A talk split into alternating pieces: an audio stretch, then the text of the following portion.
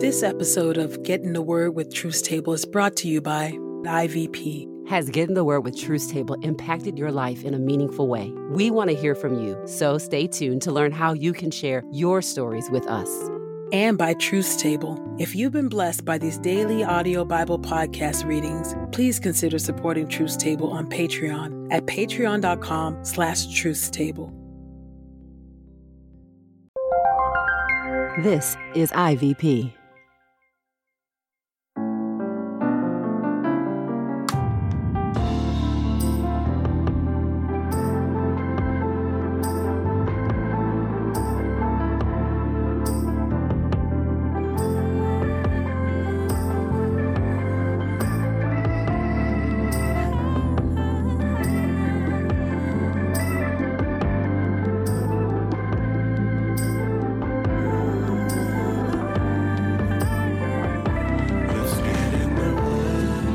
Listening to Get in the Word with Truth's Table.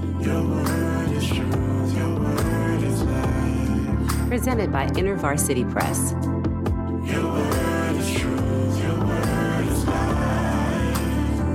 The Daily Audio Bible Podcast, read by Dr. Christina Edmondson. And Ekemini Uwan.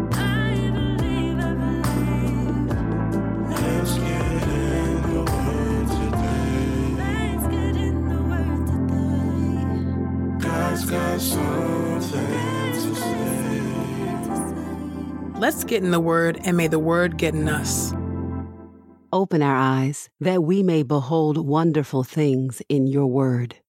Old Testament reading Nehemiah chapter 1 through Nehemiah chapter 2. Nehemiah chapter 1, beginning at verse 1.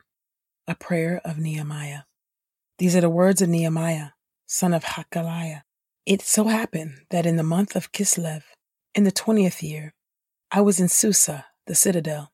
Hanani, who was one of my relatives, along with some of the men from Judah, came to me, and I asked them about the Jews who had escaped and had survived the exile, and about Jerusalem. They said to me, The remnant that remains from the exile there in the province are experiencing considerable adversity and reproach. The wall of Jerusalem lies breached, and its gates have been burned down. When I heard these things, I sat down abruptly, crying and mourning for several days. I continued fasting and praying before the God of heaven. Then I said, Please, O Lord God of heaven, great and awesome God, who keeps his loving covenant with those who love him and obey his commandments. May your ear be attentive and your eyes be open to hear the prayer of your servant that I am praying to you today throughout both day and night on behalf of your servants, the Israelites. I am confessing the sins of the Israelites that we have committed against you. Both I myself and my family have sinned. We have behaved corruptly against you, not obeying the commandments, the statutes, and the judgments that you commanded your servant Moses. Please recall the word you commanded your servant Moses. If you act unfaithfully, I will scatter you among the nations. But if you repent and obey my commandments and do them,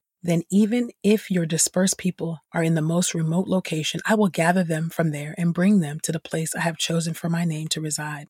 They are your servants and your people, whom you have redeemed by your mighty strength and by your powerful hand. Please, Lord, listen attentively to the prayer of your servant and to the prayer of your servants who take pleasure in showing respect to your name. Grant your servant success today and show compassion to me in the presence of this man. Now I was cupbearer for the king. Nehemiah chapter 2, beginning at verse 1. Nehemiah is permitted to go to Jerusalem.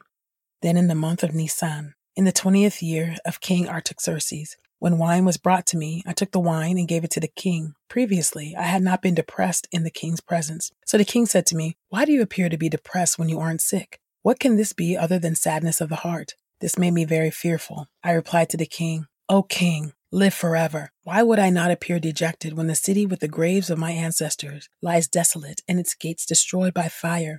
The king responded, What is it you are seeking? Then I quickly prayed to the God of heaven and said to the king, If the king is so inclined, and if your servant has found favor in your sight, dispatch me to Judah, to the city with the graves of my ancestors, so that I can rebuild it. Then the king with his consort, sitting beside him, replied, How long would your trip take, and when would you return? Since the king was pleased to send me, I gave him a time. I said to the king, If the king is so inclined, let him give me letters for the governors of Trans Euphrates, that will enable me to travel safely until I reach Judah, and a letter for Asaph, the keeper of the king's nature preserve, so that he will give me timber for beams for the gates of the fortress adjacent to the temple and for the city wall and for the house to which I go. So the king granted me these requests, for the good hand of my God was on me. Then I went to the governors of Trans Euphrates, and I presented to them the letters from the king. The king had sent with me officers of the army and horsemen. When Sanballat, the Horonite, and Tobiah, the Ammonite official, heard all this, they were very displeased that someone had come to seek benefit for the Israelites. Nehemiah arrives in Jerusalem. So I came to Jerusalem. When I had been there for three days, I got up during the night along with a few men who were with me, but I did not tell anyone what my God was putting on my heart to do for Jerusalem. There were no animals with me except for the one I was riding. I proceeded through the valley gate by night in the direction of the well of the dragons and the dung gate, inspecting the walls of Jerusalem that had been breached and its gates that had been destroyed by fire. I passed on to the gate of the well and the king's pool, where there was not enough room for my animal to pass with me. I continued up the valley during the night, inspecting the wall. Then I turned back and came to the valley gate, and so returned. The officials did not know where I had gone or what I had been doing, for up to this point, I had not told any of the Jews or the priests or the nobles or the officials or the rest of the workers. Then I said to them, You see the problem that we have? Jerusalem is desolate and its gates are burned. Come on, Let's rebuild the wall of Jerusalem so that this reproach will not continue. Then I related to them how the good hand of my God was on me and what the king had said to me. Then they replied, Let's begin rebuilding right away. So they readied themselves for this good project. But when Sanballat, the Horonite, Tobiah, the Ammonite official, and Geshem, the Arab, heard all this, they derided us and expressed contempt toward us. They said, What is this you are doing? Are you rebelling against the king? I responded to them by saying, The God of heaven will prosper us. We, his servants, will start the rebuilding, but you have no just or ancient right in Jerusalem.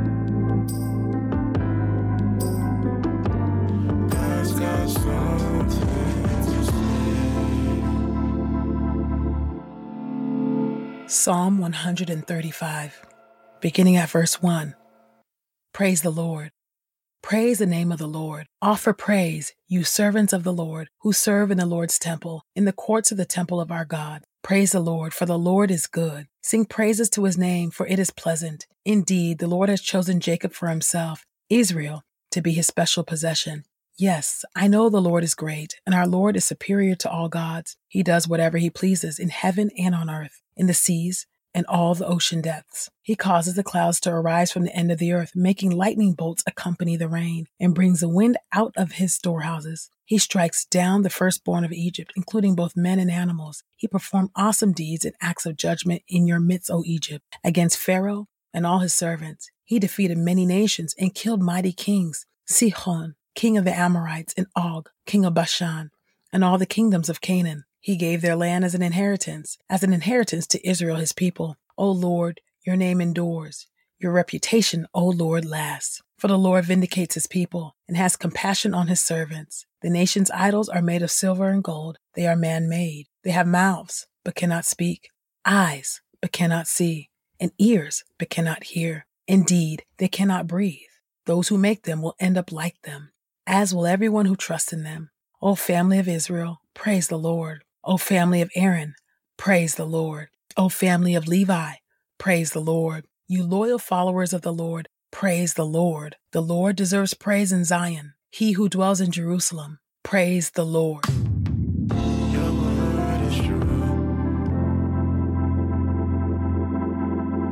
New Testament reading, Revelation chapter 9.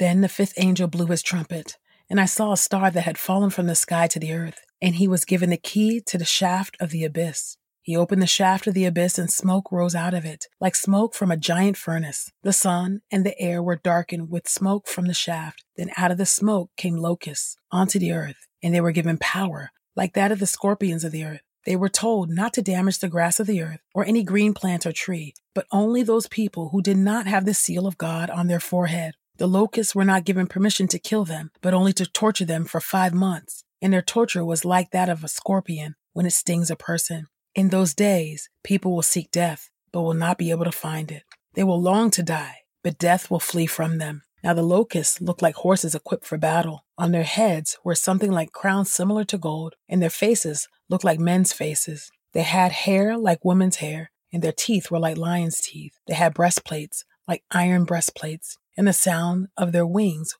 was like the noise of many horse drawn chariots charging into battle. They have tails and stingers like scorpions, and their ability to injure people for five months is in their tails. They have as king over them the angel of the abyss, whose name in Hebrew is Abaddon, and in Greek, Apollyon. The first woe has passed, but two woes are still coming after these things. Then the sixth angel blew his trumpet, and I heard a single voice coming from the horns of the golden altar that is before God, saying to the sixth angel, the one holding the trumpet, Set free the four angels who are bound at the great river Euphrates. Then the four angels who had been prepared for this hour, day, month, and year were set free to kill a third of humanity. The number of soldiers on horseback was 200 million. I heard their number. Now, this is what the horses and their riders looked like in my vision. The riders had breastplates that were fiery red, dark blue, and sulphurous yellow in color. The heads of the horses looked like lions' heads, and fire, smoke, and sulphur came out of their mouths. A third of humanity was killed by these three plagues that is, by the fire, the smoke, and the sulfur that came out of their mouths. For the power of the horses resides in their mouths and in their tails, because their tails are like snakes, having heads that inflict injuries. The rest of humanity, who had not been killed by these plagues, did not repent of the works of their hands, so that they did not stop worshiping demons and idols made of gold, silver, bronze, stone, and wood, idols that cannot see or hear or walk about. Furthermore, they did not repent of their murders, of their magic spells, of their sexual immorality, or of their stealing.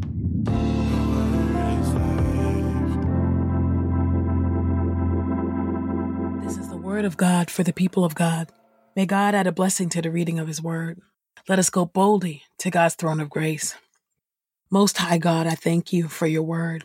Thank you, O God, for these passages that are showing us what happens to us when we follow idols of our own making. We become unable to see, we become unable to hear, we become unable to perceive and to discern and to hear from you, oh God. And then we see the tragic, eternal consequences of that idol worship as we see in Revelation, oh God, and we see the woes being poured out against those who refused to repent and to turn and to denounce their idols. Instead, they continued to worship the idols of their own making that they made out of silver, gold, all kinds of metal and wood. And that even after all of witnessing thousands upon thousands of people that will be killed, this is in John's vision in Revelation, that they still continued and persisted because this idolatry and sin hardens us. It see it can sear our minds and it can sear our hearts if we do not turn and repent from our sins. So would you help us, oh God, to be a people that are convicted by our sin, that are quick to confess our sin, repent and turn. And we can learn a lesson from Nehemiah on how to confess sin and how to repent and to turn so that we might walk in the paths of righteousness that have been paid for us by Jesus Christ Himself. God, I just thank you for the grace and the mercy and the salvation that is found in the finished work of our Lord and Savior Jesus Christ. Would you help us, O oh Lord God, to continue to apply the gospel to our lives, to continue to abhor what is evil, to abhor um, uh, what is unworthy of praise, to abhor all manner of wickedness uh, that opposes, that stands contra to your gospel, oh God. And would you help us to love what is good, love what is praiseworthy, love what is beautiful, love what is excellent, love uh, what what glorifies you, oh God. Would you help us, oh God, to make that divine exchange every day, saying yes to godliness and no to unworldly passions that do not glorify you, Lord. I pray all of this in the mighty and matchless name of Jesus. Amen.